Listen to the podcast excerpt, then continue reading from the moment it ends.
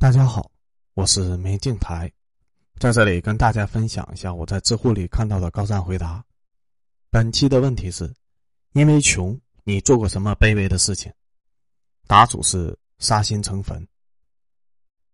曾经动过抢劫的念头，那时候太穷了，大冬天住在平房里，每天只有睡觉的时候会烧一会儿炉子，室内的平均温度零度左右。有一天晚上没烧煤。那年冬天都有零下三十度，室内我估计当时有零下二十度。我告诉各位，零下二十度不一定会冻死，但是穿不上衣服，越冷越不能动，越冷越钻被子里，根本穿不上衣服。最后我强行套上衣服跑球了。那个温度，我估计一宿不死也残。后期开始仇视社会，动了抢钱的念头，但是我不想伤害普通人，我就准备去抢个社会人。流氓地痞，大晚上我就去我家挺远的一个地方等着。那天是大过年，大年三十儿，第一次过来两个小女生，看着二十多岁，她俩远远的看到我，便犹豫往前走了。我告诉大家，人真的是有杀气。那晚我估计我就是杀气爆棚的那种。我看他俩害怕，就躲了进去。我本身也没有准备抢他们，他们看我走了，便往巷子里走。我当时坐在巷子内侧的垃圾桶附近的地上，他俩一进巷子，看见了我，吓得不敢动了，也不敢走，也不敢跑。我盯着他俩，问他俩干啥去了。他俩说去喝酒了。我说回家去，你看看你们俩喝这个样子。他俩说好，谢谢大哥，然后便走了。走到离我五十米的时候，开始撒丫子小跑。我喊：“你俩慢点别摔了，怕什么呀？”我就回去接着等。等了二十分钟，又过来一个中年女士，我记得很清楚。这个女士穿着巨大无比的高跟鞋，走起来啪啪乱响，左手拎着一个大塑料袋。大冬天穿个大黑貂，离远一看就好像那熊一样。幸亏没进林子，要是进了林子，非得让猎人当熊开枪给打了。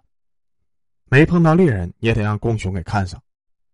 他进了巷子，看着我，我看着他，他也不说话，低头往前走。我问他。大姐有吃的吗？给我点你那袋子里，她说没有。这时我仔细的看了看她，这位女士虽然很胖，但像老师。我问她是老师吗？她说是的。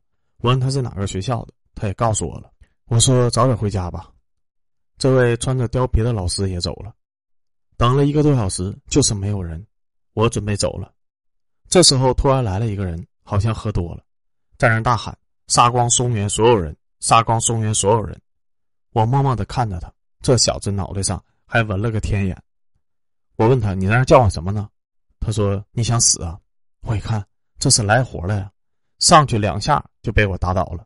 我拿着家伙顶着他的胸口。这小子一脸的惊恐，突然给我来了一句：“报警吧，大哥。”嗯，报什么警？后来一顿交谈，我得知这小子被骗了，被一个信用卡套现的，反正是被骗了。那人还跑了，找不到人了，骗了也没钱了。我觉得他可怜，我问他身上还有钱没？他说没钱了。我说那你咋回家呀？他说不知道。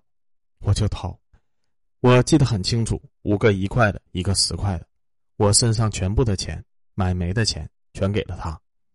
这小子还有手机，我说你存给我电话，给我发个短信，我手机停电了，一个月后联系咱们。这小子答应的好好的。我确认了三次手机，这小子装模作样的发了信息，我把钱都给了他。我说：“你回家吧，我在这里办点事。”他便走了。事后我手机充上电一看，他根本就没给我发信息。这小子不是松原就是长春的，再不就是白城的。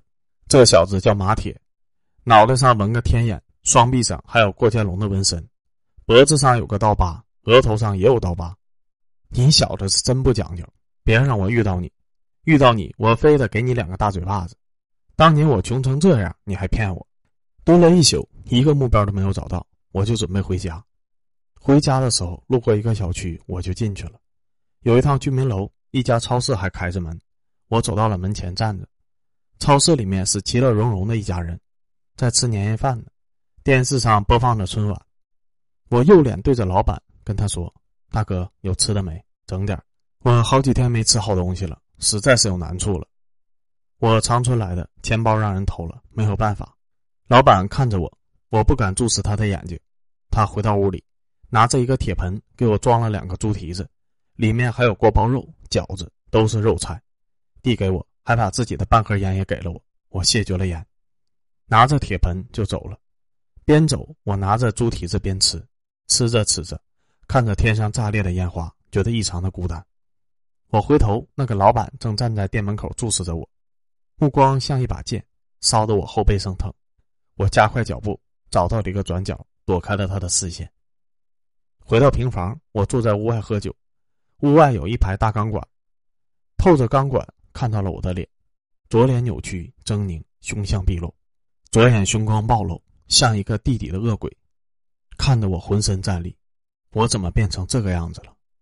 右脸虽然狰狞，但是眼睛看着还像一个正常人，还有一丝丝人的气息。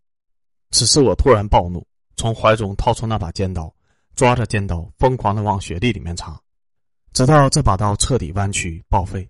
我用纸壳一包，把刀扔向了后屋的垃圾堆里。想了想，又捡了回来，怕哪个捡破烂的老头老太太划到手。这时借着月光，钢管上映着我的脸，看着稍微有一点人的气息了。之前的恶鬼全然不见了。要是说最卑微的事，那可太多了。就说一件。